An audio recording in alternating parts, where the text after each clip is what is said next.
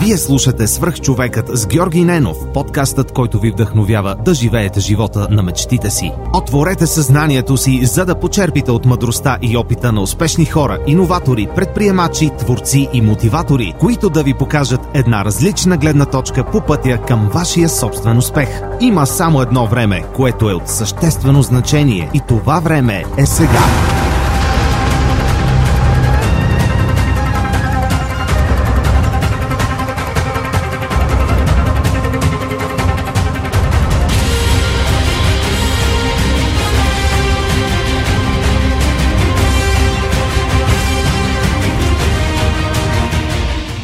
Здравейте, приятели! Преди да започне днешното интервю, искам да ви споделя един имейл, който получих наскоро от Иван Найденов. Здравей, Георги! Пише ти за първи път. Доста харесвам подкаста ти. Открих го преди половин година и съм много доволен на това. Във връзка с мобата ти за обратна връзка за книгите в Storytel, ти казвам, че благодарение на теб се запознах и абонирах за приложението.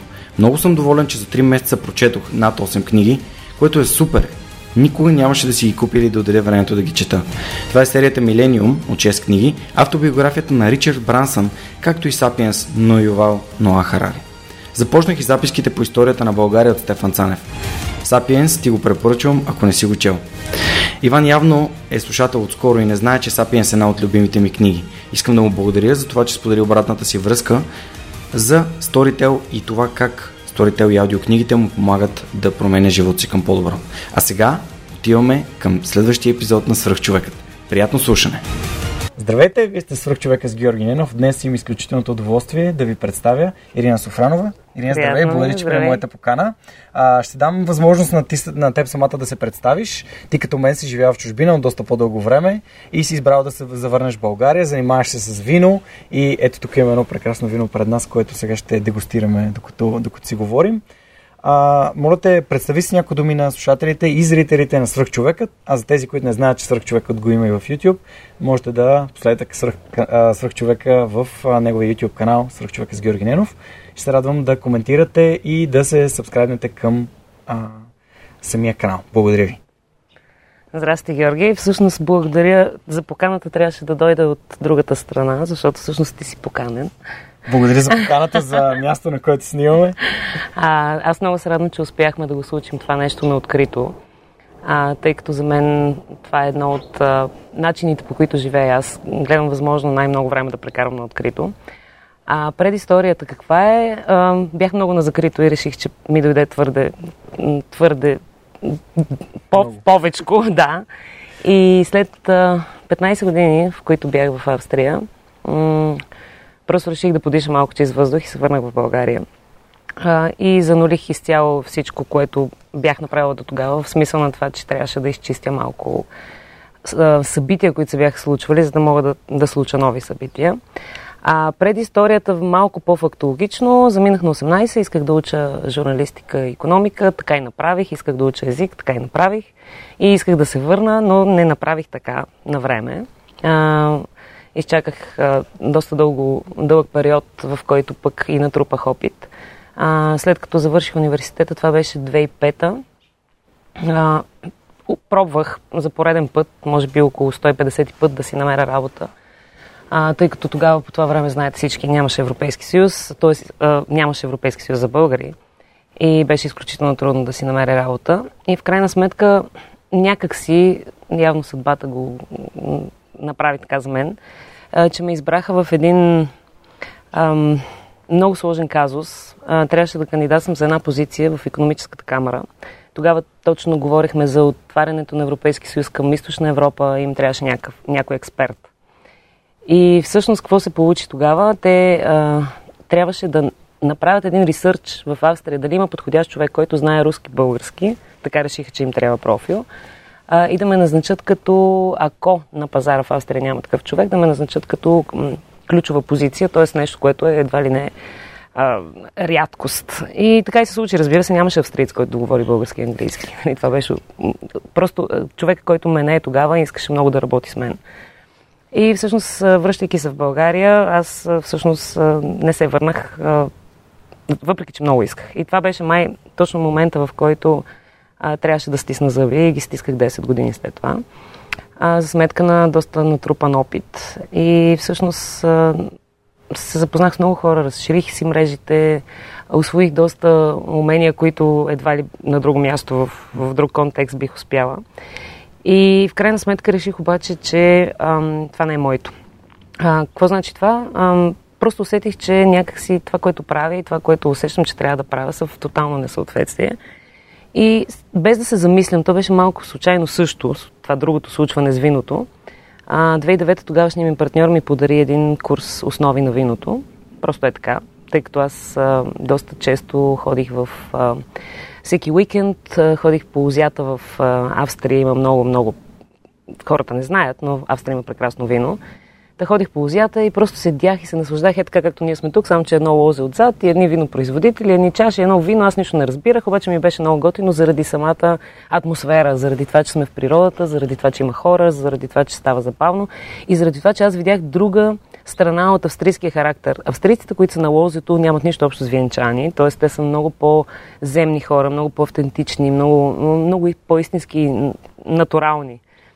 И, и се ме дърпаше натам и всеки уикенд с тогавашния ми партньор, който ми играеше ролята на шофьор, ходихме къде ли не е. Смисъл, аз просто се информирах къде им е следващия Open Cellar Doors а, на отворените врати и а, съответно оттам той реши, че имам такава страст, че може би е хубаво да науча нещо. А, та, общо взето всичко тръгна от един курс и завърши тук в България в момента с а, поредната бутилка. А всъщност идеята беше такава, че аз така, така се впечатлих от необятното поле на това какво може да се случи в виното, а, че след този курс самосиндикално записах и втори, и трети, и накрая записах бакалавър, енология и винен маркетинг. И започнах да го уча това нещо една година, две години, три години. То се оказа всъщност най- най-трудното от всички, от всички неща, които бях учила до момента, защото казвайки, че завърших журналистика и економика, аз си позволих да завърша след това и а, социални науки в Амстердам в един известен период от време. А пък преди да замина за а, Виена, всъщност а, завърших бакалавър а, в Софийския университет а, и въобще общо взето много учих, много дипломи натрупах, не знам къде са всички. Но... Трябват ли ти всъщност? Не, именно не. Но тогава аз бях в съвсем друга така ам, философска концепция а, за живота въобще. Екзистенциално мислих, че нещата се случват по съвсем друг начин. Не, не ми трябват, а, но пък не, не съжалявам за това, че ги имам, защото натрупах покрай тях. Знанието дава увереност, това е факт. И знанието е сила всъщност. И все повече съм щастлива за това, което осъзнавам, че би трябвало да бъда щастлива за това, което съм натрупала като знание, защото то ми отваря много врати. А, техническата част от това знание не е толкова важна. Важното е, че се научих да уча. И всъщност това ми дадоха всички тези дипломи. Научих се да се ориентирам, научих се да се справям сама в а, доста ситуации. Може да си представите една 18 годишна девойка през 99 година в Виена, не, не говорейки дума на немски, как трябва да стартира някакъв процес за установяване, да, да проучи какво се случва, какви условия има за да остане там, а, къде да си намери общежитие, с кого да общува въобще или как да си конструира също ам, учебния процес, защото де-факто образованието в Австрия ти дава свободата да избираш а, кога, къде и при кого да вземеш даден изпит. Имаш просто един хорариум, който ти трябва за определен период от време да, да, да покриеш. Супер. Добре, а, нека те върна още малко назад. Вече си записах някои много интересни въпроса. А ти всъщност какво си учил в България и защо избра Виена? Да започнем от тръгването. Ами, в България завърших а, връзки с обществеността в Софийския университет. А, това беше моето желание и то се случи. А, имах а, тогава, всички кандидатствахме след 18 години. Тогава имах опции да завърша економика заради баща ми. А, или пък майка ми нямаше много-много отношение. Каза, общо взето, каквото прецениш или да завърша право заради баща ми. Всъщност и двете ме отвръщаваха и аз винаги съм искала да бъда журналист и да, да говоря. Имам, ам, имам много, много сантиментална връзка към езика. Не само българския, към езиците като цяло. Mm-hmm. И си казаха, окей, нека да са връзки с обществеността, обаче пък аз искам, да уча и други езици. В а, гимназията учих а, руски и английски и реших, че аз просто искам още и още. И в крайна сметка си казах, окей, немски, що пък не е немски. И всъщност Виена въобще не беше целта. Целта беше немско говоряща държава. Mm-hmm. И всъщност целта, моята лична, беше Мюнхен. Но в Мюнхен имаше един проблем с а, а, специалността, в която имаше ограничен брой приети. и, и условие, което беше да се знае перфектно немски преди това. И в крайна сметка, там отново по стечение на обстоятелствата, отново покрай познати на познати, аз по някакъв начин си издействах някаква туристическа виза за Виена, където за първи път стъпих и казах това ще е, защото всъщност немски що го да се говори, въпреки че това е австрийски в, в едни други разбирания за езика, но няма значение. И в крайна сметка аз продължих да уча паралелно. Аз ам, физически заминах на 18.30, това да не се записва за моите лектори от Софийския университет, които си мислиха, че през цялото време съм в България. Аз просто взимах някакви лекции, ходих паралелно, пътувах с автобуса, учих а, от Виена до София с 1000 км. Тогава с границите бяха 24 часа, в момента са 10 но за 24 часа си учих перфектно за изпитите, явявах се, даже, даже имаше едни такива, даже не знам формално как се казва, присъствени да. моменти, които успях по някакъв начин Очни. да регулирам.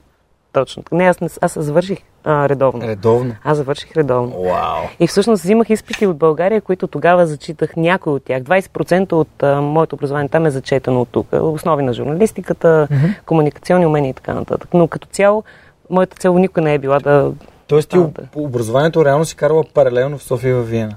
Паралелно и, то, и живях два паралелни свята първите 4 години. Да. Вау! И а, аз всъщност в Австрия не учих само журналистика, защото тогава имаше условие. А, аз не мога да уча в Австрия каквото и да било. Аз мога да уча само това, за което съм приета в а, държавата майка. И всъщност ми позволиха тогава да запиша втора специалност. Аналогията на пиар в Виена беше комуникационни науки малко по-обширно. Mm-hmm. Казах супер. Обаче хорариума беше твърде малък за комуникационните науки или журналистика и а, аз помолих да избера втора специалност. И втората специалност беше микро и макроекономика. И всъщност тези трите неща, микро-макро, комуникационни науки в Австрия и а, пиар в България, аз ги учих в, по рейсове, по паланки и така нататък и просто през цялото време бях по пътя. Оттам ми дойде май това много пътешественическото чувство. Страхотно. Добре, аз тук си записах във връзка с образованието как човек се учи да учи. Аз в интерес на истината в момента съм записал един курс, който още не съм започнал. Uh, learning how to learn, или да се научим как да учим, защото някакси ми се струва, че откакто съм завършил, може би седми клас, реално в нито един момент не съм се потопил в някакво учене. Повечето неща ги преминавам през практически обучения, mm-hmm. които ми дават практически знания. Но реално ми липсва това учене за знание и за разбиране. Как ти, в смисъл, какво откри за това как се учи а, човек да учи? Аз тук пак ще намеся една моя много любима тема и астрологическите натални карти. Това може би ми идва до някаква степен от зодията, която е Дева в случая. И в нали, положителните страни на, на този астрологичен знак има една такава много интересна, която почти никъде другаде няма, дисциплина, която дисциплина и структурираност създава една систематика. Тоест аз самата се самодисциплинирам да извърша някакъв процес с даден резултат и да успявам паралелно паралелни процеси да ги комбинирам и да правя именно това, беше примера как се учи да учиш. Виена, Австрия, три специалности паралелно завършени. Това нещо всъщност е постижимо. Въпросът е да имаш усещането как би могъл да се справиш, какво да кажеш, къде да го кажеш, как да си набавиш информацията, която ти е необходима за дадения процес по-скоро, отколкото за, за фактологията на самото учене.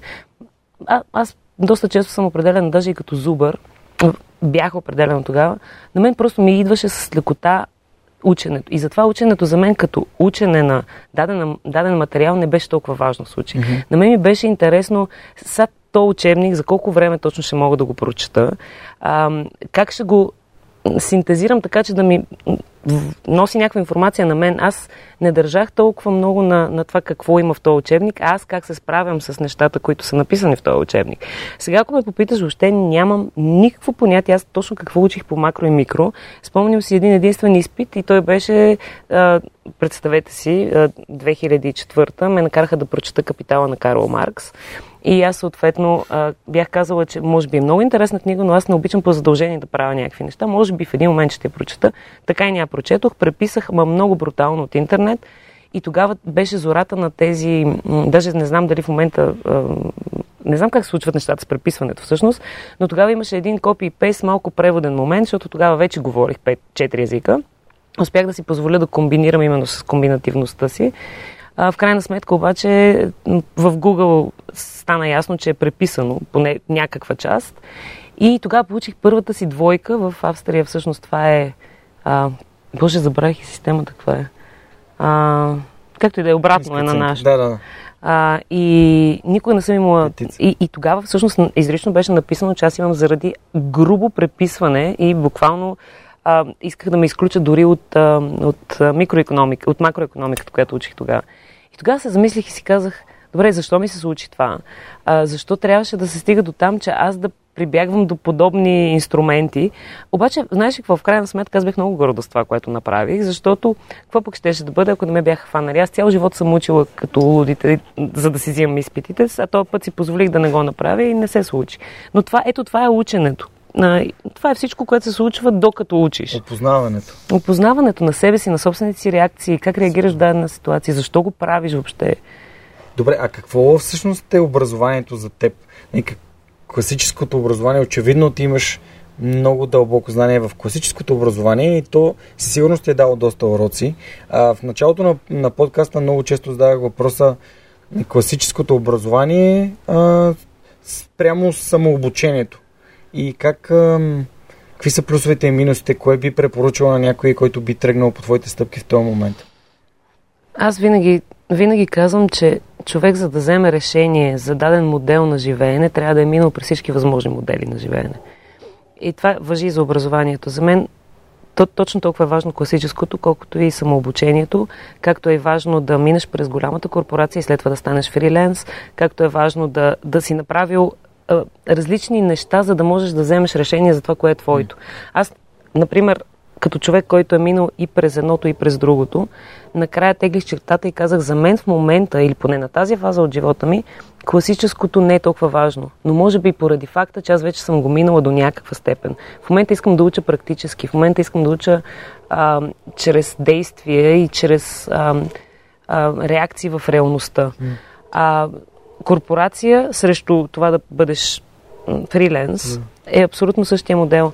Направих достатъчно време в корпорацията, завъртях се тотално на 180, на 360 градуса, започнах да фриленсърствам и преди около 3 години си направих извода как съм се чувствала тогава, кое е било плюса и минуса и в момента аз направих собствения си избор да бъда фриленс, защото има много повече плюсове, отколкото минуси. Това въжи абсолютно за всичко в живота. Аз не мога да. А, не обичам да работя с теории, т.е. да кажа, да, да философствам на темата какво е класическото образование. Да, стандарт, система, понякога стари неща, които се учат, но са важни, защото се учи методология и така нататък. Другото е самообучение чрез птичките и пчеличките. За, за да кажа обаче нещо, трябва сама да съм изживяла и едното и другото. Така че в случая съм... опит в случая съм за двата модела и накрая избор на един или другия, или по-скоро комбинация в целия живот от двата. Супер. Много яко. А, започна разговора по много интересен начин. Каза, че не си се прибрала на време. А, кога е на време един човек да се прибере в България? Тогава ми липсваше тогава е било на време, но тогава ми липсваше втората част от, а, от картинката. Тоест тогава бях изживял само едната. И времето за изживяване на тази а, усетих, че свършва в един момент, но поради редица други обстоятелства не направих физическата крачка обратно. И, и тези, де-факто това протакане в тези 7 или 8 години, в които аз бях а, даже повече, аз 2006 исках да се вържа, вър, върна след като завърших. Стартирането на работата в тая система ми даде малко по-голям буфер и си казах, окей, нека да са още 3 години. Обаче след 3 години се връщаш, натрупваш 3 години корпоративен опит и се връщаш. Аз никога не съм искала да остана. За мен никога не е било опция да остана в, в Австрия или където и да било по света, където съм пътувала. А, просто исках а, тогава да го случа това нещо и нямах нямах достатъчно ам, увереност. Това беше... Имах много комфорт зон.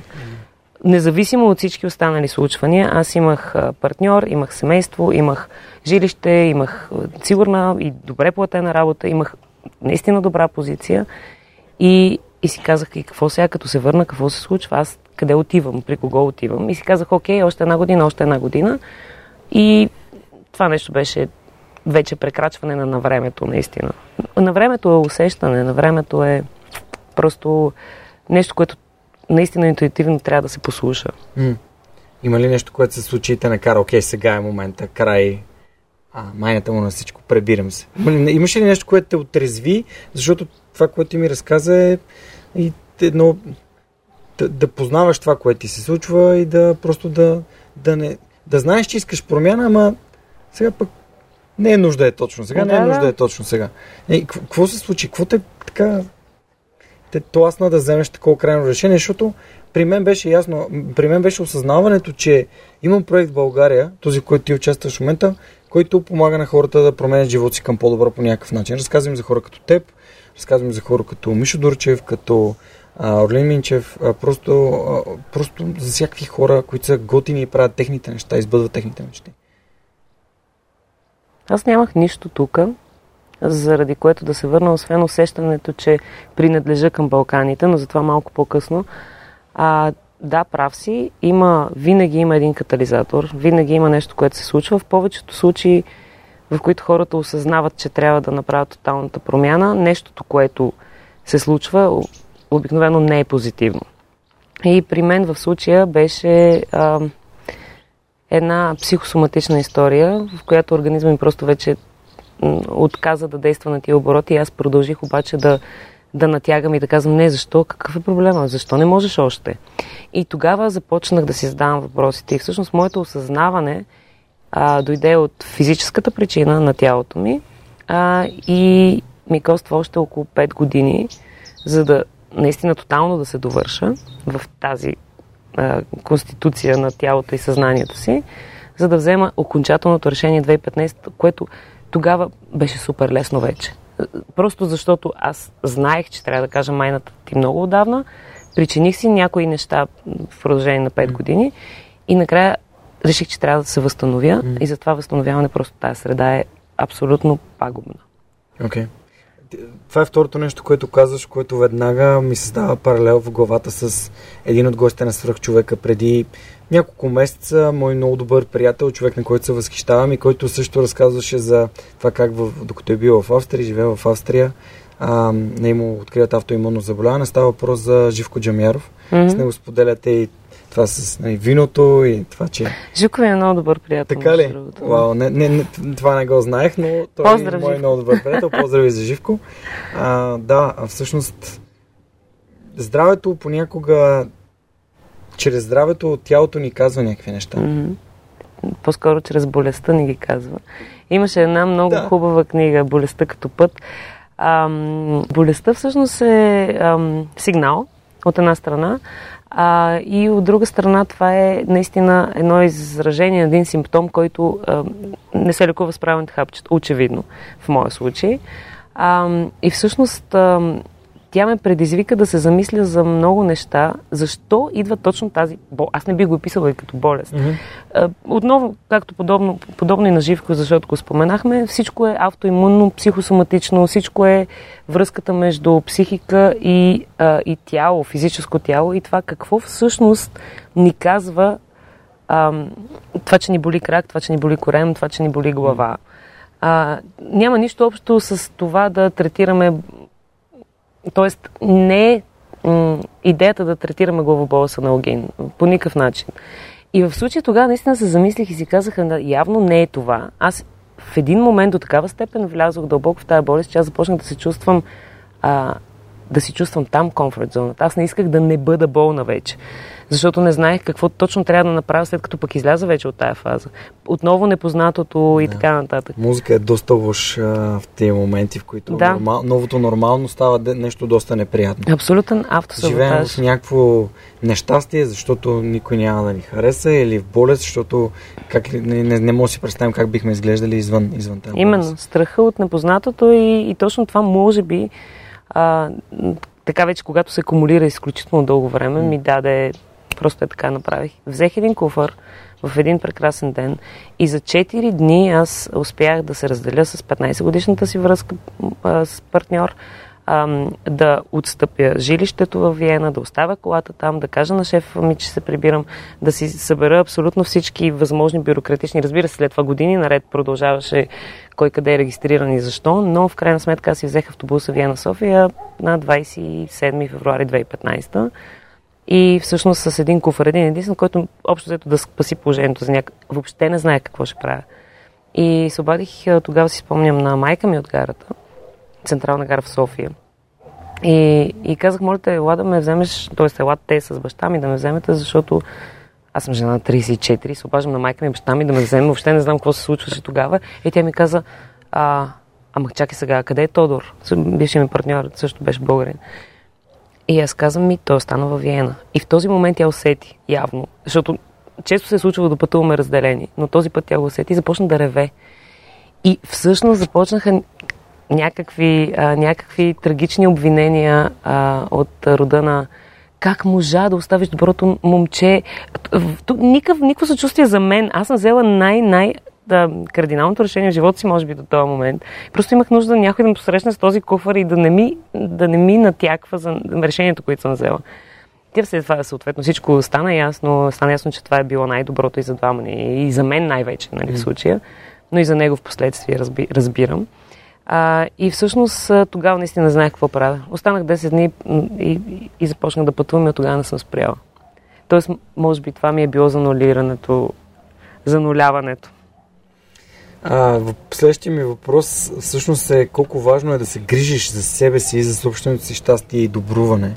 А, тъй като м- в момента подкрепяме една кауза на Ирина Атанасова от а, Блога Кожа, а, който е 25 дни, правя по 25 повторения а, лицеви опори, защото и слогана е, защото е важно а, да се грижим за себе си.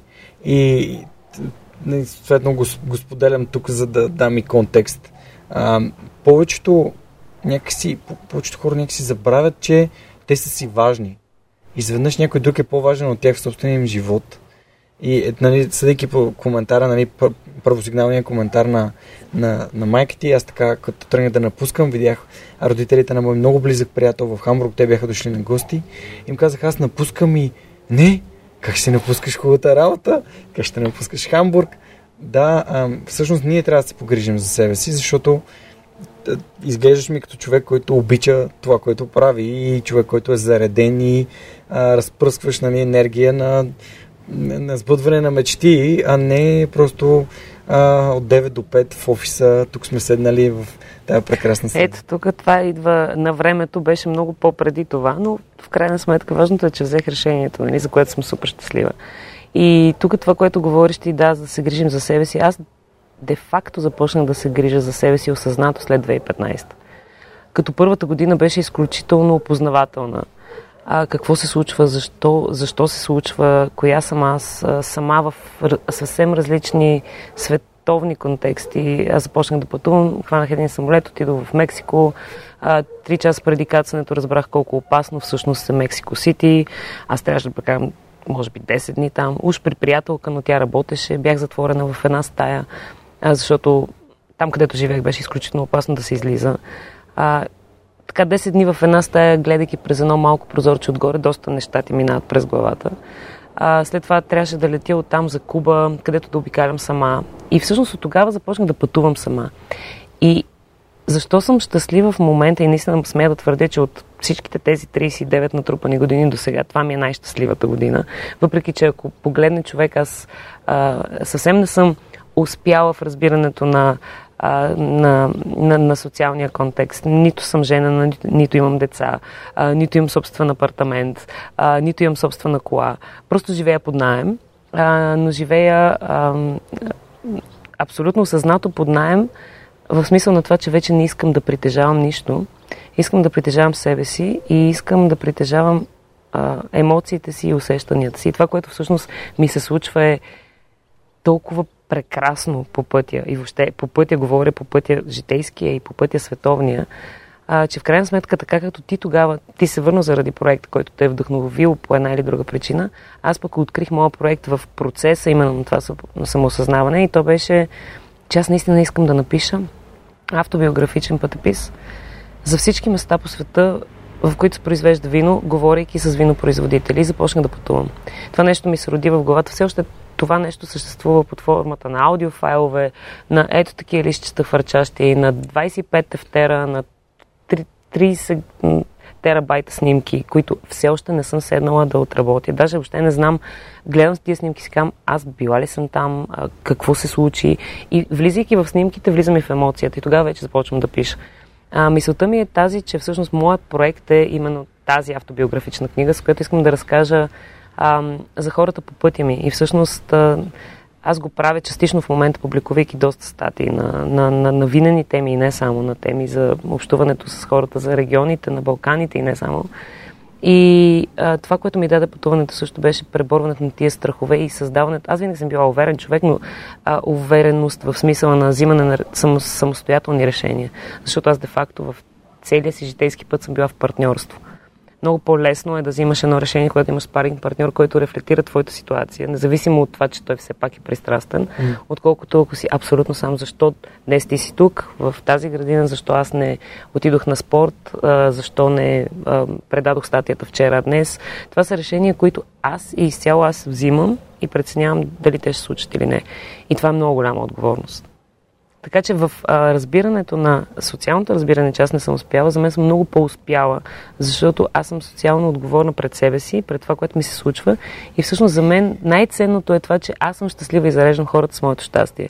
И аз виждам това нещо като моят принос към обществото, защото наистина за тия три години, без да го осъзнавам, но наблюдавайки го, аз съм вдъхновила толкова много хора, че дори само за това си струва. Всъщност исках да благодаря на Силяна, която те предложи за гост. Тя е един от патроните на, на свръхчовекът и а, за мен лично те са общество, което така е много тясно обвързано с това, което правим в свръхчовека. А, исках, а, всъщност, ти каза, зачеркна една много любима моя тема. Тя е за увереността. Как се създава увереност, Ирина? Имаш ли формула за създаване на увереност? Е, първото нещо, което ми хрумва така на прима виста по повод увереността е знанието. За мен знанието винаги е било сила и това, с това започнахме. А, за да бъде е, човек уверен по пътя си, трябва да може да си представя ситуации, но те винаги са на базата на някакви взаимозависимости, които той е научил по някакъв начин, дали практически или не. Не говоря само за класическото знание, говори за практическото знание. А, тоест, в, в в този смисъл определям опита. И, и поради тази причина се твърди, че младите са малко по-неопитни, тъй като на тях просто им липсва техническото време. Въпреки, че в момента нещата се случват малко по-бързо, което не знам дали е добро или, или лошо. А, а другото, което ми хрумва по повод увереността е много е трудно. Майка ми би го нарекла егоизъм. Егоизъм е това да не се съобразяваш с другите. Но за мен това нещо е изключително позитивно натоварено, като егоизъм в смисъла на именно на тази грижа за теб и това м- отделяне от обществото, което определя твоите нужди, без, без то въобще да те познава. Всичко е а, в някаква схема. Ти си индивид, ти си жена на 39, ти не си окей, okay, защото нямаш това и това и това. В момента, в който аз повярвах, че не, крачките, които си правя, нямат нищо общо с околния свят. Това са си моите крачки. Аз избирам да са мои крачки. Никога не ме е интересувало какво мислят хората. Оттам идва увереността. Аз нямам никакви претенции към никого, както и не искам някой да си самовнушава, че разбира аз как се чувствам, че разбира а, или че, и, и да ми дава съвети за, за моето живеене. Така че, може би, това са двете форми или знанието и, и наистина ам, абстрахираната от света. Разбира се, аз съм част от тази матрица, аз съм част от, от този социален контекст и не го отричам и, с, и съм благодарна за това. Mm-hmm. На мен ми трябват хора, но, но, но хора, които уважават моите избори, без да, без да натоварват с. А, Когато преди оценка. малко сподели за това, че всъщност обществото не би казало, че ти си успешна, а, това, което аз щях да добавя, а, беше, т.е дали си успешна го определяш само ти за себе си. И тук ти направи супер, супер готино. Пак се върна на точно на това, че ам, ние прекалено много мислим за това, което другите мислят за нас, а, а то всъщност няма абсолютно никаква стойност. Е, ако, ако любимите ни хора естествено мислят някакви неща за нас, те могат да ни дадат обратна връзка, но истински стойностното е какво мислим ние за себе си, какво възприемаме ние за успех, какво е за нас да бъдем щастливи, защото пак нали, успеха и щастието а, са толкова, толкова субективни и, и никой не може да каже, че щастието е този списък с вещи. Mm-hmm. А щастието е вътрешно усещане. А щастливи са хората, които живеят на село и си гледат собствените домати и, и, и знаят, че внуците им са някъде, или пък щастливи са хората, които живеят в палати за милиони левове. Това въпрос е или е риторично? Не, просто, просто абсолютно риторично, но прекалено много мислим за това, което другите мислят за нас, а то не е важно.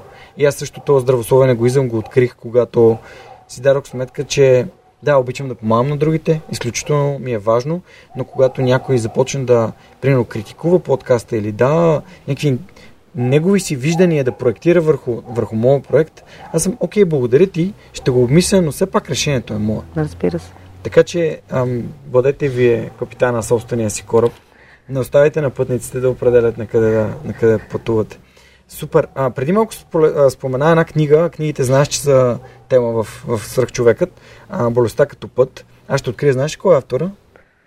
Ако не се сещаш, ще я проверя, няма никакъв проблем. Знам, но в момента... Няма проблем. Ще я запиша като твоя препоръка. Кажи ми няколко книги, които са ти помогнали да, да живееш по-осъзнато и би искал и другите хора да, да ги прочитат, би ги дала като препоръка. А, както вече стана ясно, аз а, чета много книги. Mm. Или поне четях а, в а, фазата си на придобиване на знания по класическия метод. Това беше до 2015. 2015 абсолютно спрях да чета. Обаче си позволих една единствена книга тогава. И тази книга си е моята книга. А, сигурно е клиширано, защото е много известен автор и е много известен ам, в България въобще Казанзакис Репорт Предел Греко. Това е книгата, която а, просто четейки си казах този дух, този, този начин на мислене, това съм аз. Да се идентифицирам до такава степен с начина на живеене на дадения автор, въпреки че преди това бях чела и негови книги, не се припознах никъде все още. Ам, че да отида до остров Крит, за да видя мястото, в което всъщност този човек е творил, а, наистина си е мотивация и това нещо ми обърна доста така. М- всъщност ми изостри сетивата все повече за, за това, което се случва около мен. А, иначе има много книги по пътя ми, които са ме променили. Книги, сещам се за Цар Плъх, сещам се дори за Тютюн а, на Димитър Димов, сещам се за Малкия принц, който препрочитам буквално on a daily basis. А, имам страшно много книги. Просто не искам наистина да ви въвеждам там, защото говорейки за вино и за книги, при мен нещата са изключително неконтролируеми. А това, което исках само да кажа по повод книгите и четенето е, че много често ми се случва, както и с хубав филм, разбира се, или с препоръчан филм, Просто не ми е фазата за тая книга. Просто го не чета и тотално никаква, никаква частотна а, а, синхронизация. синхронизация. Просто не е моята книга. Аз знам, че е добра или по-скоро усещам, че е добра като езиков изказ и като материя, но просто не е моята. И де-факто за мен хубавите книги са тези, което, които Викат. те оцелват в момента, в който точно а, имаш нужда от тях. Те те оцелват или как, как, интересна метафора, аз съм приятел, който казва вървя си аз, и една книга ме вика от книжарницата и аз влизам и отивам и отварям. А, така че твоята метафора Ма точно по този начин те, оцелват. те те оцелват или да, наистина ти ги оцелваш. Съвсем конкретен пример, понеже си говорихме за, за книги, т.е. не говорим си. И, и аз се замислих наистина какво ми става, Господи, три години да прочета една книга или две. И преди два-три дни ам, бях при приятели в Бълчик, Бълчик съм имала много-много спомени от преди време. Не бях, много отдавна не съм била там. И се разхождах по крайбрежната, която е съответно в момента облагородена, много, много красива. Има една библиотека, която библиотека е просто книги, хората оставят, взимат, връщат и така нататък. А, аз не върнах моята, ще я върна следващия път, като отида в Бълчик. А, и това беше някъде към два и половина през нощта. Аз съм ходила някъде, пила съм някакво вино прекрасно, сама съответно, тъй като познатите ми са с малки деца и така, имам, имам друг, друг стил на живеене. И отидох и се зачетох и четох от 2 до 4 в откритата библиотека в, а, в Бълчик Чужденецът от Албер Камил. Не я дочетох, не, не знам въобще за какво става въпрос, но самото, самото четене като процес наистина беше а, нещо много съществено. Книгата ми още в чантата ще я върна. Това го казвам наистина за втори път. И другото, понеже сега се сетих по повод нощното четене, аз по принцип не съм нощна птица. За пър... Явно в тия три години съм прочела и друга книга, освен Казанзакис. А, не мога да се сетя, а, не мога да се сетя името. А, Франкъл и Виктор това Франкъл, Виктор. Човек в търсене на смисъл. Точно така. Тази книга прочетох от за първи път ходя на дискотека в София, някакъв микстейп. И бях излязла и се разделихме с приятелките. Аз два часа тръгнах да си тръгвам и това беше първия работен ден на перото. И тогава в перото бях казали, ние работим 24 часа Да, и да, тук може да си вземете книги. Това беше, не знам кога е било, 2014-15 да е било. И аз качих по стълбичките, още не ми се спеше. Аз така ли, че винаги съм с кола, не пия, общо взето бях съвсем, съвсем будна. И влязох, тази книга точно така ме повика, повика както твоя приятел. Просто седях и някакво гълъбче нещо седеше, въобще не знаех кой е той. Впоследствие осъзнах, че е австриец. А, просто седнах и в 6.30 си тръгнах. Все едно бях надрусана от тая книга. Просто седях и си казах, вау. Това също ме оцели много. Така че, да, Страхотно. трябва да... Супер. Ами, човек търсене на смисъл е невероятна книга. Дори днес направих препоръка към мой приятел и слушател на подкаста. А надявам се, че тази книга ще го разтърси така, както е разтърсила теб, защото не случайно се появяват и тия препоръки. А, Тютюн съм я, съм я чел, до Джеймс Клавел, до Цар Плъх и до Шугун не съм стигнал още, но това стои и ме чака. А, много така интересно звучи а, и на Казанзакис книгата, за която ти си първият човек, който препоръчва Казанзакис, ако не се, ако не се лъжа. Но все пак вече сте над 200 души, така че от 200 човека никой... Аз, аз очудвам се от това, което казваш. мога да проверя, Много тъй като имаме, имаме секция в сайта, където ака се наклона черта Register, където има регистър на всички препоръчвани книги в подкаста. Това ще, сигурно ще го проверя. И аз трябва да го повярвам. проверя. А преди време, когато се чухме с теб по телефона, ти бях а, препоръчал ам, защо спим Да, все още не съм стигнала до там. в Storytel. Не си, не си стигнала да я слушаш. Добре, окей, ще се радвам да ми дадеш обратна връзка. Ще се виждаме пак. Добре, с удоволствие. Добре, ти каза, че в, докато си била в Австрия, си направила а, тези курсове за а, сумелиерство. Не знам дали... Енология и винен маркетинг. Сомелиер е човек, който идва от гастрономията. Okay, Общо взето, цял живот имам проблем. С, те, с тестване на вино. Не точно. Цял живот имам проблем с обясняване на това, което правя. Никой не разбира какво е public relation, всички ме слагат в някакъв маркетинг. Да. А, никой не разбира какво е енология и винен маркетинг, всички ме слагат Да. в сомелиерство. Енологията е А, енологията е науката за цялата наука, която тръгва от лозето и Да. преминава Мгм, през окей. това как, как се описва дадено вино. А, всъщност това, което аз учих, беше компилация не толкова техническа, т.е. аз знам теоретично как се произвежда вино, но не съм а, специалист технолог-енолог. И затова се води винен маркетинг, в смисъл на това, че аз знам всички държави по света, какви са им почвените състави, къде какви сортове има, как това нещо да ти го опиша, как да го оценя. Професионален винен дегустатор. Но не мога да ти кажа това, което един сомелиер би ти казал. А, това отива с а, печено пиле, с... А, разбрах. сомелиерите идват от гастрономията. Да, Те трябва да знаят малко от виното, малко от храната и да, да говорят по-скоро за комбинация на вкусове. Разбира се, и те трябва да имат техническото образование на това, че това е гренаж, а, нуар и така нататък, кой е сорта, но не чак толкова влизайки на дълбочина. А, винаги съм в моето съзнание, извинявам се на Не, хората, не. които разбират от Аз извинявам на сомелиерите, ако не успях да опиша Да, разликата. сомелиерство и дегустация за мен е едно и също нещо и затова сега Припокриват се, разбира се, както и в пиар и маркетинг има доста общи схеми. Супер. Добре, та, как, как откри Авинисима? В смисъл, как откри това, че се занимаваш с вино? А, как, какво правиш? Разкажи за събитията, как ти пре- предаваш знанията си, ам, защото доколкото разбрах и с Иляна сте запознали на такова събитие. Да, това беше ам, логичното продължение на именно това, из, този избор на завършване в България. А, всъщност историята при мен е до, до 2015 и след 2015. 2015, както казах, си взех една година, в която да, да пътувам и да лудувам и да се търся и да се намирам и пак да се губя.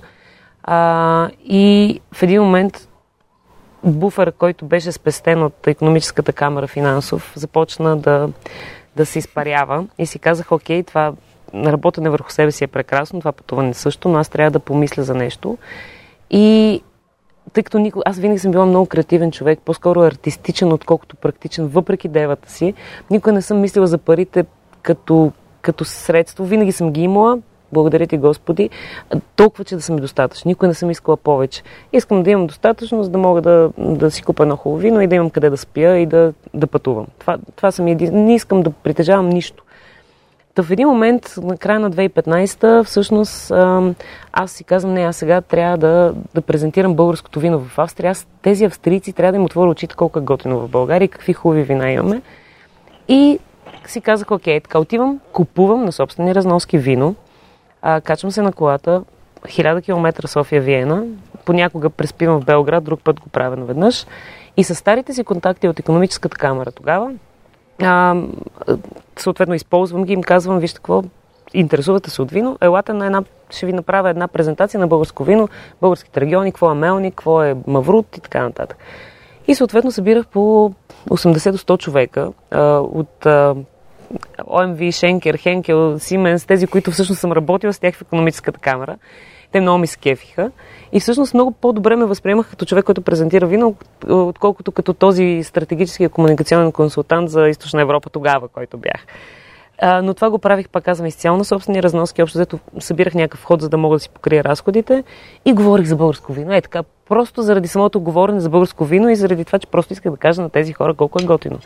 И в един момент нещата се случиха много, ам, много естествено, защото а, един, двама, трима от публиката казаха, бе, добре, ви, ти сега ни говориш за вино, но това не ти ли е много скъпо да идваш тук да ни презентираш? Ние вече знаем, че имаш, има хубаво вино. Що да ни организираш един винен тур в България, в Гърция, там всичките места, за които говориш? Защото аз де-факто винаги съм харесвала Балканите, като mm-hmm. за мен няма разлика дали съм в Сърбия, в Румъния, в Македония, където и да било. А, и тогава си казах ми, да, защо пък не? И се върнах тук и тогава имах един а, съученик, който работеше в туристическа агенция му казах, дай нещо да направим. И всъщност първият ми проект беше с него и се казваше Divine Roots, което нали, идва от Divine, но и Vine и така нататък. Много обичам да си игра с думите. Та Divine Roots беше ам, а, винени турове предлагахме. Още тогава никой не говореше за винени турове. Целта ни бяха немскоязични, той искаше да използва моя ноу-хау, съответно, което беше супер. Та направихме 4-5 тура в годината, които между другото ни позволиха така малко да, да сложим на страна също и двамата. Но имахме едни недоразумения в края, технически, физически, българската реалност и така нататък. Аз бях отново ам, леко, леко излъгана, но както и да е, след тази една година, 2016, аз отново да, научих този урок и си казах, окей, няма да е това, но също време, но още 2014, пътувайки насам, се запознах с Яна Петкова, която Яна Петкова играе и до ден днешен изключително важна роля в моя живот. Това е моята партньорка в проекта Винисима. И всъщност Яна Петкова беше първата, пак няма случайни неща. Тя също е живяла в Австрия 6 години, била е женена за австриец, завършила е Винената академия, която аз завърших в Австрия, като първият човек в България и до ден днешен сме двете, от тази година вече има и нови, а 2009 още. Аз 2009 въобще не си бях мислила за вино. И е, преди няколко години, 6-7 години, тя сигурно ще ме поправи. заколи, ако, ако не кажа точно дума, поправи. На, поправи. А, направихме, т.е. тя направи с партньорки първия наистина истински индустриал готин винен бар в София. И всъщност той продължава да съществува прекрасно място, е с прекрасни хора. Купър? Grape Central на, Grape Central. Okay, на, на Самуил. Супер. Пряка на Витушка, а, на Солнска. И а, тога, това място е прекрасно. Аз до ден днешен всеки вторник хода там, защото има дегустации готини хора и готини вина. Но и Ана в един момент ние до такава степен усетихме, че ние искаме да, да предаваме винената култура. Ние просто искаме да разказваме за виното и не искаме да, ам, да се неглижира българското и въобще виното като, като, като напитка. И започнахме всъщност да се замислям какво можем да направим. И аз тогава стартирах с винени курсове, започнах да правя винени курсове обучителни, какво е виното, какво е Совиньон Блан, какво е Шардоне. Тя паралелно работеше в Винената академия в България. А, винаги е била част от екипа на Дивино. Дивино е най-голямата медия за вино в България. а, професионален дегустатор с много повече винен опит от мен а, и човек, който нали, доста трудно допуска, че някой би могъл да знае също толкова, колкото него или от други а, винени сфери достатъчно. А, така че благодаря ти, Яна, за това, че ме прие в твоя свят. Но в крайна сметка 2017 ние се събрахме, аз предложих име, казаха Винисима, защото авинирен думата на немски означава подготвяне на чашата за вино. И звучеше доста женски и мелодично, и италианско, и всичко заедно. И казахме, нека направим Авинисима. Авинисима ще е една ам, а, консултационна фирма за wine and food, в който в която ние ще предлагаме винени курсове, а, копирайтинг, как се пише за вино, създаваме текстове и двете сме много добри с текстовете. Ще водим събития корпоративни, а, ще правим винени турове в нашия си контекст, не mm-hmm. вече като туристическа агенция. А, и утре имам курс, вчера имах курс. Просто всичко тръгна наистина с а, дай да го направим и аз съм изключително благодарна и щастлива за това, че хората все повече преоткриват себе си и България чрез виното и че интереса наистина буквално месечно се повишава. Супер. Наистина. Ми добра работа. А и доколкото разбрах и от това, което разказа, източният човек. Това е всъщност много по-трудно даже да си намериш партньор в живота. А, всъщност, може би е точно толкова трудно, да. но наистина, аз вчера разказах на една позната, а, която се занимава също с фриленсърски проекти, колко аз си помислям за нещо и то вече е направено, както и обратно. Просто по никакъв начин ние нямаме техническо време за, за комуникация на това как действаме. Ние просто го правим. И то се случва толкова хармонично, че просто е удоволствие да се работи. И наистина, от друга страна имаш човек, на който да разчиташ. Аз много добре знам, че по всяко време, каквото и да се случи, мога да пиша и знам, че веднага имам ответната реакция. Общо взето Дева и Рок са много хубава. да, много хубава партньорска. Да, споделям си. Аз за това го казах. Астрологията е нещо, в което аз, аз ам, не вярвам като от гледна точка на наука, но съм забелязал интересни така съвпадения с мои близки приятели, а, в, в, дадени, в, в, дадени, в дадени зоди, може пък да, не знам, може пък да има нещо, не знам. Може пък да има, ясно. Може пък да има. Но, а, да, по-скоро аз съм, аз съм малко скептичен до момента, в който, не, това не значи, че не, не ми е отворено съзнанието да, да това нещо да, да, един ден да кажа, не съм бил прав, но да, а, тъй като... Ще помисля да ти препоръчам някой успял астролог, който да бъде гост, между другото. Това е интересно предизвикателство. Ще, ще, Защото имам да едно, едно нещо на ум. Да, добре. Супер. А, добре. М- говорихме си за, за твой път към виното, за нещата, които правиш, за книгите, които препоръчваш. А, има обаче нещо, което много ми... Много искам да се върнам към него. И то е здравето. И всъщност това, което ти се опита да кажеш преди малко, според мен, поправи ме ако греша, е, че превенцията е много по-важна от лечението. Казах го не по този начин, думи. но да, точно така е. А, въпросът е, че понякога, наистина, не понякога, в повечето случаи, които са около мен, а, трябва да се мине през много тежка болест, за да, за да започнеш да мислиш осъзнато за това как да предотвратиш следваща mm. такава. Това много малко хора го правят по дефолт. А, за, за съжаление. Mm. А, и дори съвсем скоро имах дискусия с майка ми, която твърди, че има високо кръвно. И, и пие хапчета за кръвно. А, и аз си казах, ти лекуваш един симптом. Тоест, започни да се замисляш откъде идва това високо налягане. И стигнахме до някакви много интересни изводи, че тя всъщност въобще не пие вода и че всичко е вода и така нататък. Много, а, и, и всъщност аз имам чувството, че ако ние не обсъждаме, т.е. аз ако не бях обсъдила тая тема с нея и не бих поставила предизвикателство и казах, еди, между другото днес се случи този разговор, много интересно, и казах, искам от днес до 10 септември, просто ми обещай, че ще пиеш по 2 литра на ден. Колкото и да се наливаш, каквото и да се случва, направи го.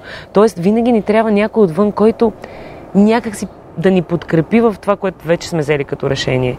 И, и и е много ценно да имаш някой, който те подкрепя и те мотивира това, което ти каза 25 дни за, за лицевите опори. По принцип, така или иначе навик се създава за над 21 по теория или може би 25. Тоест, наистина не съм много. Ако човек може да издържи тези 25 дни, в които да създаде нов навик, който му е препоръчан от някой или който знае, че е по-добър заради това, че теорията казва така. Или по-малко лош Или по-малко лош, да. Който това е би път предотвратило. Абсолютно. Така че наистина вярвам в това и вярвам в това, че ние сме. Ам, ние можем да се самоизлекуваме, променяйки начина си на мислене. И не само го вярвам, аз го живея и аз го доказвам, защото аз много искам. Ако можеш да направиш такова нещо в бъдеще, да говориш с хора, които не са успели и с същите тези хора след време. Тоест да се направи нещо като ам, Съпоставка. съпоставка, защото ти, ако беше говорил с мен преди 10 години, точно на това място, което съществуваше и тогава, аз въобще нямаше да говоря по този начин, нямаше да се държа по този кажеш начин. тези неща, които казах. Нямаше да кажа, кажа тези неща, които казах. Не, и то не е толкова заради съдържанието, колкото за начина на мислене Мгм. и за усещането. Съгласен съм. Е много... А дне- днес имах много интересен разговор с а, твоя колега а, в връзки с обществеността, а, пиар, а, с когото разговарях а, на, на теми свързани с свръхчовека и а, реално изречението, което казах, беше свръхчовекът съм аз. И той представя в тези 4 години как аз съм се променял, а, въпросите, които съм задавал, начинът по който съм разсъждавал, а, тъй като малко или много аз поделям доста неща в подкаста, не е само да задавам въпроси тъй като ми се иска слушателите и зрителите вече на свърхчовека да, да знаят кой съм аз, да могат да разберат какви са моите ценности, какви са важните за мен неща, като здравето, като това да се грижим за себе си, да имаме качествени навици, да спим добре, а, както и препоръката, която ти направих.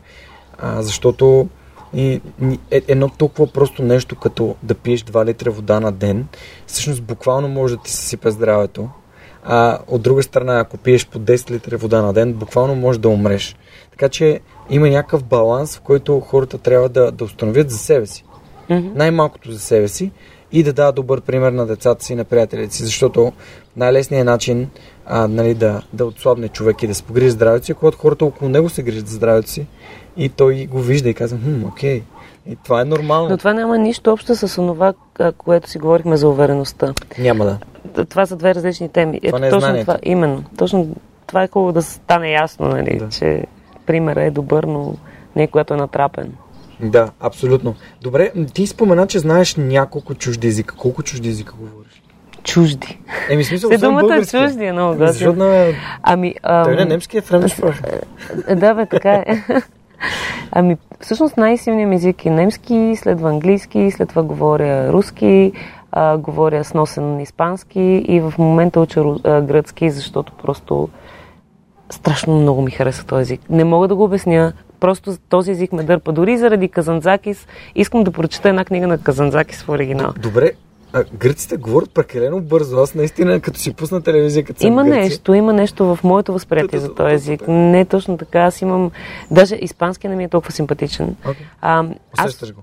Да, точно Като това е. книгата. Въпрос, въпрос до усещане и, и това, което всъщност при мен е интересното е, че ам, аз си поставих за цел да водя всичките бъдещи интервюта сръбски говоря, сърбо-хрватски Окей, говоря, защото прекрасно. го учих, въпреки че всички българи твърдят, че го говорят, а да говоря всички езици на на държавите, в които искам да провеждам интервюта с винопроизводители. И тъй като тази година тотално, както за всички нас, се обърна на още 360 градуса, а, аз имаме така още една година да до, до усъвършенствам испанския. Годината ми беше планирана за Чили и Аржентина, за Австралия и за САЩ. Но ще бъде следващата. А, преди две години, малко преди напусна, бях в Сонома. Моите приятели от Сан Франциско, моят приятел Енио ме, ме заведе в Сонома, където каза, ти можеш да караш. И аз викам, естествено те. Добре, ти на Wine Tours. И всъщност обиколихме, бяхме в една много интересна изба в Сонома Вали на един режисьор, филмов режисьор, който се казва Камен. Беше? Какво беше? Българин. Не, не. А, има има а, роднини от, от източна Европа, но да, спомня как се казваше пича, но е много известен, който си гледа вино в Сонома и ние попаднахме съвсем случайно в а, някой Google на нали, Сонома и там излезе това едно малко, буквално като магазинче с един бар вътре и влязохме да питаме кой е Камен, нали, кой е. Камен е фамилията му. Ричард Камен май се казва и е някакъв велик режисьор на в International Movie Database. Ричард ли беше? Както и да е. Много беше интересно преживяването ми. Там аз шофирах, не пих, защото все пак не е в друга можеш да държава. дегустираш като... Да, а, нека, нека, нека да използваме виното. Нека да използваме виното. Да, като да кажеш а, а, как, Как се дегустира вино? как се... Нещо, полезно за хор... нещо полезно за хората, което А, те могат да видят. Първо, ето това, което виждат, Да. а, това не е корк и това не е ефтино вино. Това да, е нещо, което е много важно разбиране. да, да, да кажа на всички слушатели, въпреки че така, разговорът би трябвало да е в друга посока. А, доказано е съответно, че а, винта, корка, стъклото, а, диам, има един, един специален материал, а, по един и същи начин оплътняват виното. Тоест, това не е индикация за ефтино вино. А, напротив, в Австрия и в Германия почти 100% от вината са с такава, а, такава капачка и те всъщност а, понякога струват над 100 евро. Не се сипва много. А, сега не знам дали го правим заради дегустацията за... Но ако е Ами, с така съвсем дегустационни, ам, дегустационна цел, се сипва съвсем малко в чашата, защото първо това Да. не е най-подходящата чаша за това вино. Сипва се съвсем малко в чашата, за да можем да разклатим. А защо разклащаме? Не за да. Не. за да аерираме, т.е. Да вкараме малко Въздух. повече въздух, за да може да си отвори виното съответните аромати. И всъщност разклащането се случва в т.е. отново е прекалено много, но в някакъв такъв момент, в който ние просто по този начин а, вкарваме малко въздух и помирисваме. Обаче помирисваме така леко, като подушваме като кученцата, не, не смъркваме се едно, см- смъркаме кокаин. Просто един-два пъти знам подушваме и аз съм гледала по филмите. Един-два пъти подушваме, затваряме очи и се опитваме да си представим нещо, нещо, с което асоциираме това нещо, това, тази напитка. Било то горски плод, малина или някакви цветя, или просто със сигурност трябва по някакъв начин да установим контакт с лимбичната си система, в която ни съхраняват ароматите и да си кажем, окей, сега, като начало трябва да кажем приятно или неприятно е. В повечето случаи, значи в случая говорим за розе, в случая говорим за червен сорт. А, розето не се прави от смесване на бяло и червено, а по-скоро от ам, цвета на розето идва от това колко време е стояло с ципата, докато съответно се стече съответния сок. В случая буквално сигурно е стояло около един час с ципата. Червено е гроздето. Гроздето е специално провансалски сорт за розе, гренаш нуар. И по принцип в розето търсим по-скоро горски плод в носа. И интересното след това е обаче, че при самото отпиване, при самото дегустиране, ако мога така да кажа, а, понякога ароматите са тотално различни. Тоест ние можем в носа да имаме горски ягоди и малини, а на непцето да са ни лимони, да кажа малини. череши. Малини винаги, сега, винаги като са ме учили да дегустирам, са ми казвали, Казвам ако е малини. бяло, ябълка няма да сбъркаш. Винаги казва ябълка. А ако е червено, винаги малин или горски плод. Това е така. Но, обаче, става трудно, когато трябва да, да кажеш дали е Грани Смит, дали е златна превъзходна, т.е. дали е от тия сладките ябълки. А, а, окей. Не, А, за ябълките, ако се да. върнем. Дали е от сладките ябълки, дали е от много-много киселите ябълки. Тоест там също вече влизаме в много дълбочина. Добре. Това е така. Не, не е лесна материята. Но това в крайна сметка не е важно. Важното е, всъщност, аз винаги преподавам, когато каз, говоря за вино, говоря за, за сорта, за региона, за самото изживяване от виното и за това да се върнем към сетивата си. Аз даже преподавам в курсовете си рецепторите на езика. Ти не знам дали знаеш къде ти е рецептора за сладко, за солено, за кисело, за горчиво. Нямам. Повечето хора какво правят? Просто си сипват нещо, слагат се на ръка, говорят се и с някой. Това е неуважение към себе си, като начало и второ към напитката. Защо го правим? Нали? Защо въобще трябва да се напиваме с вино, например? А имам приятелки, които разрежат виното с лед. Безумно е. Защо, защо пиеш вино въобще? За да се напия по, по-бавно или да имам повече възможност да пия.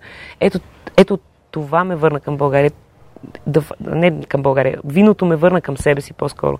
Защото аз по този начин м- започнах да осъзнавам защо го правя това нещо, колко ми трябва като количество, за да му се насладя, а какво усещам, кисело ли ми е, сладко ли ми е, балансирано ли ми е, защо всъщност го правя, защо всъщност консумирам този живот и по какъв начин го консумирам. И всъщност тук идва вече моето, моето желание за знание.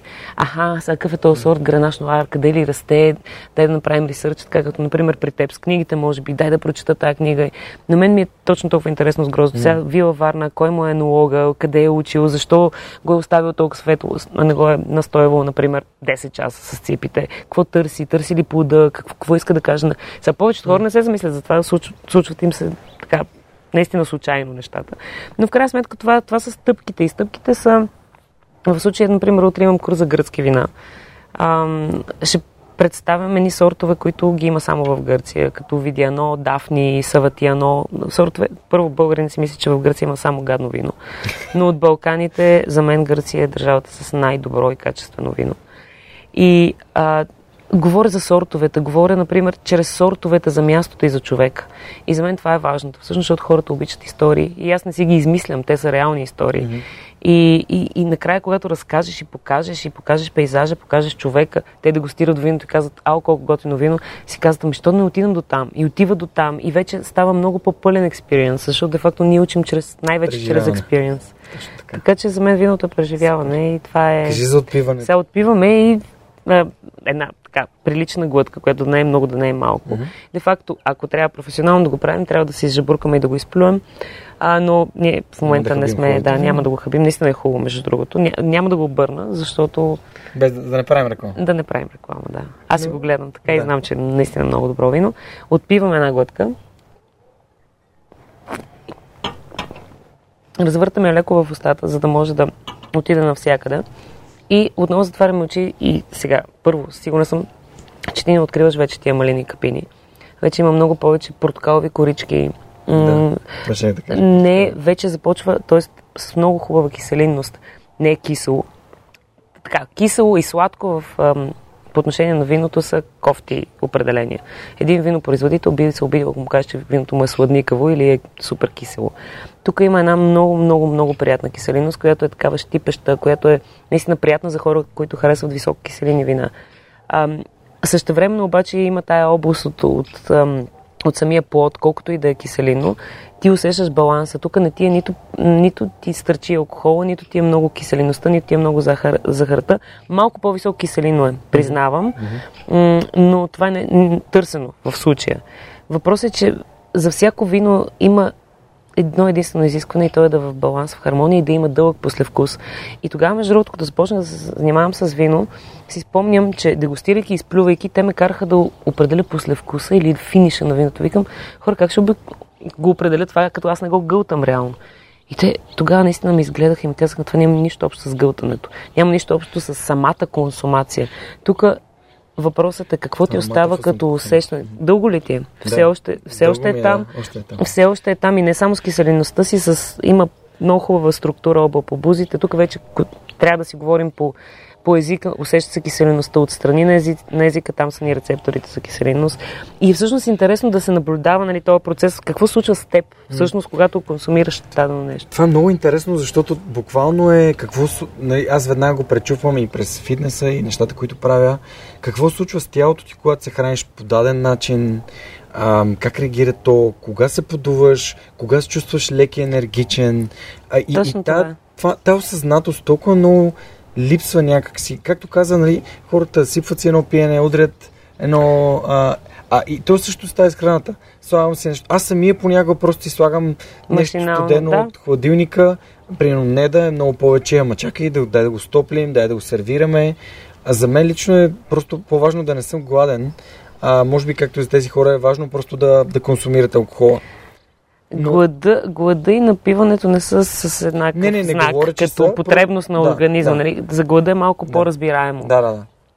Но просто правя с така съпоставка, защото а, ако, повече, ако хората повече се замислиха за нещата, с които се хранят, а, начинът по който тялото им казва това ми понася, не ми понася, то може да го каже като надуване в стомаха, а, киселинност в, а, нали, връщайки се по хранопровода, а, може да е с а, други нали, потоци дори в, в тялото, може да е с алергични реакции, с обривания, всякакви такива неща, например, не да не консумираме сол, защото а, то а, не, кожата и реагира не, Mm-hmm. с непоносимост към, към местни продукти.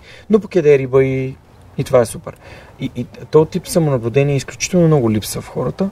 И се надявам, чрез метафората с виното и това, което тук що изживяхме, а, те да, нали, да, да се замислят те как се хранят.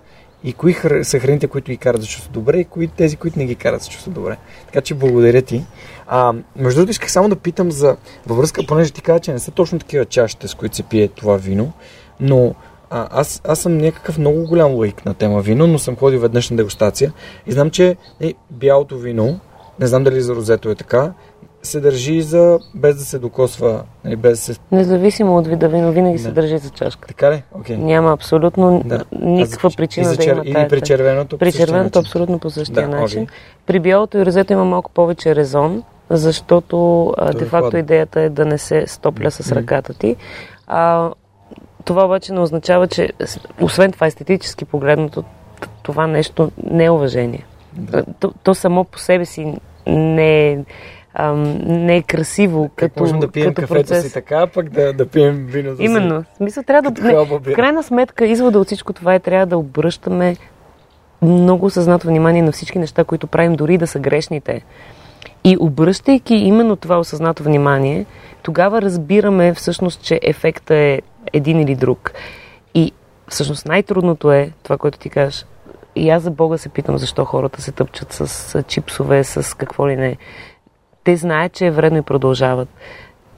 Ако сам не, не стигнеш наистина чрез някакво, някакво здравословен проблем, както ти каза за нея, да кожата й се обрива, едва ли щеш да спре да яде месо. Тоест, Ако не Превенцията. Замислил, да, превенция. Ако не се беше замислил какво и води до това състояние. Тогава, именно, именно. Просто трябва осъзнато всяка капка, стъпка, глътка в този живот да и се кефим. И Дори тук да е... вече стигаме до, до уроците. А, кои, кои уроци би искала да, така да, да знаеш... Ам, Да, да бях предадеш? знаела. Преди това или Да, да... ми това ще е последния ми въпрос. Аха. Предишния ще бъде нали, сподели за някоя трудност или предизвикателство и, и ценен урок, който си получила от него. И после последния въпрос на епизода винаги е ам, какво би казала на себе си, ако можеш да се върнеш назад във времето. да не ги объркваме сега. Да. Значи първия е Някаква трудност, която е научила на важен урок и който, който, който би искал а, да, да споделиш с останалите. Може би всичко това, което казах като трудността беше точно тази болест. Ам... Много трудности съм имала в смисъла на това, което казах в началото с ориентиране, нова държава, безисходност. Мога да дам примери от пътя си, които са били а, сама в Южна Африка, в, а, в, в ферма, без път, без GPS а, реакциите, които съответно са се породили от мен, страховете, с които съм се сблъскала, това, което разказах за Мексико, какво съм научила от тях вече е а, все още в процес на, на, на, на доказване какво съм научила, защото доста често повтарям понякога грешките с цел ам, да разбера точно каква е била причината за проблема. Дали е бил страха, или е бил, била конкретната фаза, или, или, или даденото състояние на организма ми. Но за мен а, урока, който всъщност наистина бих предал е това, което през цялото време идва като нишка в нашия разговор. И това е точно осъзнатото живеене. И това го научих точно поради факта, че аз бях принудена да го науча с тази болест. Аз бях нетрудоспособна, аз просто не можех да правя нищо друго, освен това да се замислям защо това ми се е случило. И превенцията, точно това е нещото, което може би си взех като урок. Тоест в момента аз не искам повече да бъда в онази фаза. Беше, в началото беше плашещо, след това започна да ми харесва, след това не исках да излизам от нея, защото тя ми беше станала комфортната зона.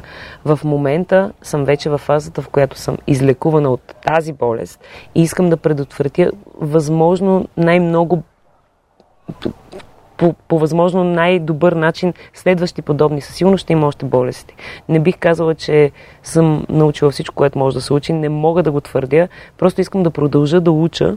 Обаче искам да продължа да уча, ам, но вече практически, не толкова теоретично.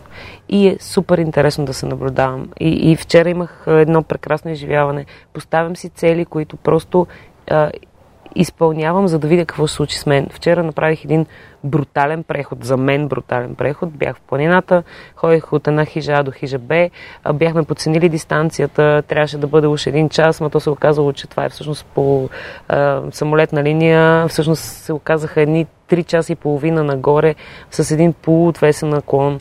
А, краката ме боляха и се чудих защо го правя, защо за Бога аз трябва да отивам там, където отивам. Mm-hmm. И обаче си казах, не, трябва да го направя, защото явно има някаква причина да го направя.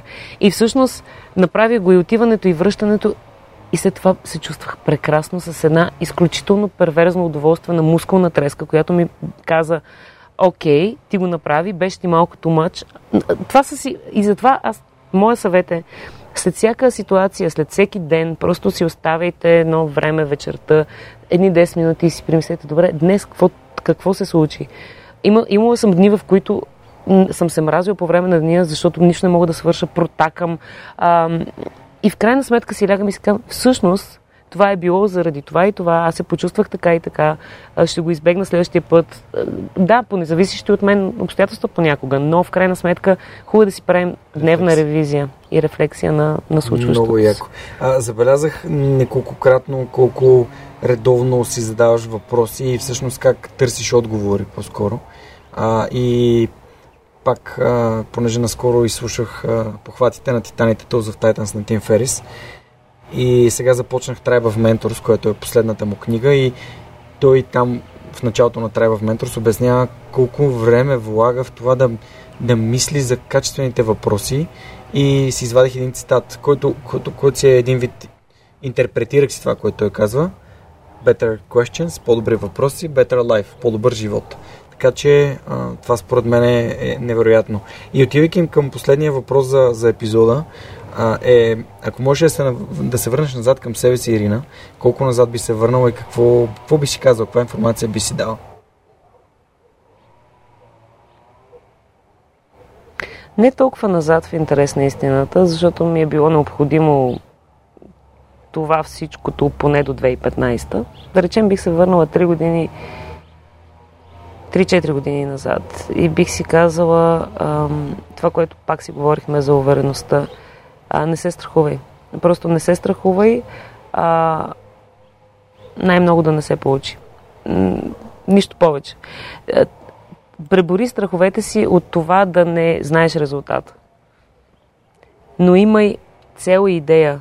Тоест, вярвай в идеите си, тук това е нещо в момента синтезирано на всичко, което говорихме до сега. Не се съобразявай с обществените, ам, обществените възприемания на, на света, на твоя свят, от една страна. И именно има увереност да, да следваш мечтите си в смисъла на това, че няма невъзможни неща, дори да са невъзможни, ти просто си тръгнал на там и си опитал да го направиш. Ако ме беше попитал преди 5 години, че ще седа в България, в това място и ще се занимавам с това, с което се занимавам, с вино, като човек, който идва от, наистина от корпоративния свят, просто със сигурност нямаше да ти повярвам. Това за мен би било несериозно живеене. Обаче от днешна гледна точка това е най-истинското живеене. Да повярваш в това, което правиш, да правиш нещата с страст и да не го правиш за пари. И в крайна сметка се оказа, че аз създадох бизнес, даже не би го нарекла. Създадох нещо, което ми, ми позволява да живея нормален живот, Правики без да се замислям за каквото и да било друго и правейки това, което правя с страст. А това, което каза за страха, всъщност това би ли, би ли го нарекало определение за думата кораж? Да, може би. Увереност, кораж за мен нямат... Коража е, коража е следствието от увереността, в крайна сметка. Ако не върват и паралелно, но а, увереността е предпоставка за действие, предпоставка за излизане от комфорта. Имам любимо видео по темата, обещавам да ти го изпратя след. В много неща си обещахме. Да, обещавам да ти изпратя видеото малко по-късно днес. А, първо, на здраве ти благодаря за това, че ни покани в дома ти и записахме този епизод на Свръхчовекът. А, това беше всичко от нас за тази седмица. Беше изключително удоволствие и привилегия да сме тук на тази маса, на това прекрасно място с Ирина. А, пожелавам успехи на Винисима. Разбира се, може да следите и тяхната фейсбук страница, и защо техния сайт и събитията, които правят. А, ако искате да следите свърхчовека, последвайте ни в Spotify, споделете този епизод с вашите приятели, които обичат вино и биха се заинтересовали също от историята на Ирина. И това беше всичко от нас за тази седмица. Ще ви очакваме следващия път, следващия вторник. До скоро! А сега искам да благодаря на хората, без които този епизод нямаше да се случи. Това са хората от екипа и пейтрините на свръхчовекът.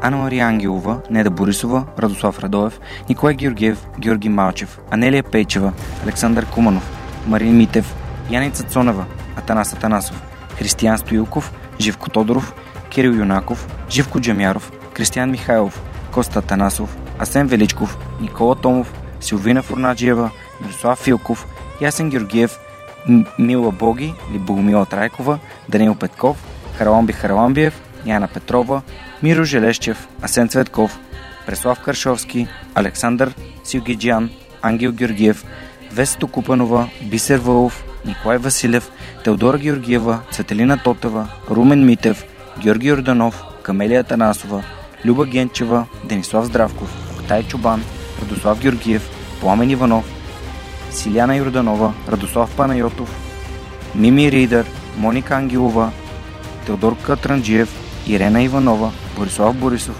Мария Дилова, Ина Тодорова, Любо, Ги... Любо Киров, Нина Проданова Йоцева, Диана Рангелова, Нетко Христов, Игнат Ганев, Мартина Георгиева, Андриан Голяшки, Митко Василев, Симон Дакова, Роберта Костадинова, Лиляна Барон, Милена Младенова, Христо Бакалов, Николай Маринов, Светослав Маринов, Семра Кафа, Велизар Ганчев, Ели Спасова, Елица Куманова, Светомир Цветков, Александър Александров, Енчо Боев, Стани Цветанова, Ивайло Янков, Деница Димитрова, Георги Москов, Поменка Матеева, Даниел Гошев, Юлиана Андреева, Кристиян Вълов, Мария Тодорова, Емилиан Николов, Нели Димитрова, Надежда Гешева, Джанер Кафеджи, Георги Генов, Димитър Дечев, Георги Капизиин, Константин Пеловски, Мишо Касапинов, Александър Гиновски, Джейн Димитрова, Ивелин Стефанов, Ивайло Методиев, Иван Игнатов, Борислав Дончев, Рифито Балакчи,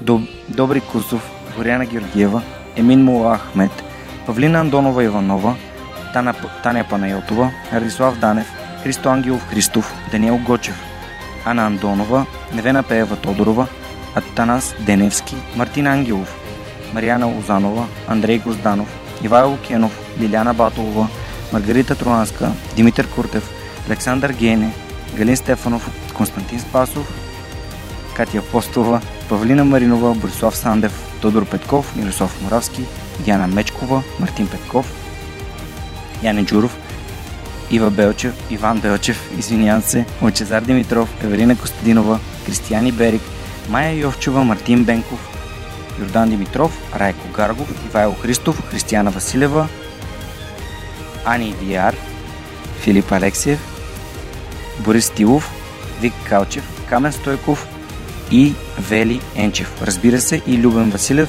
както и другите хора, които нямат фейсбук профили, но а, подкрепят свръх човека всеки месец. Хора, благодаря ви безкрайно. Без вас това, което се случва, нямаше да бъде възможно. Благодаря ви, че подкрепите свръх човекът.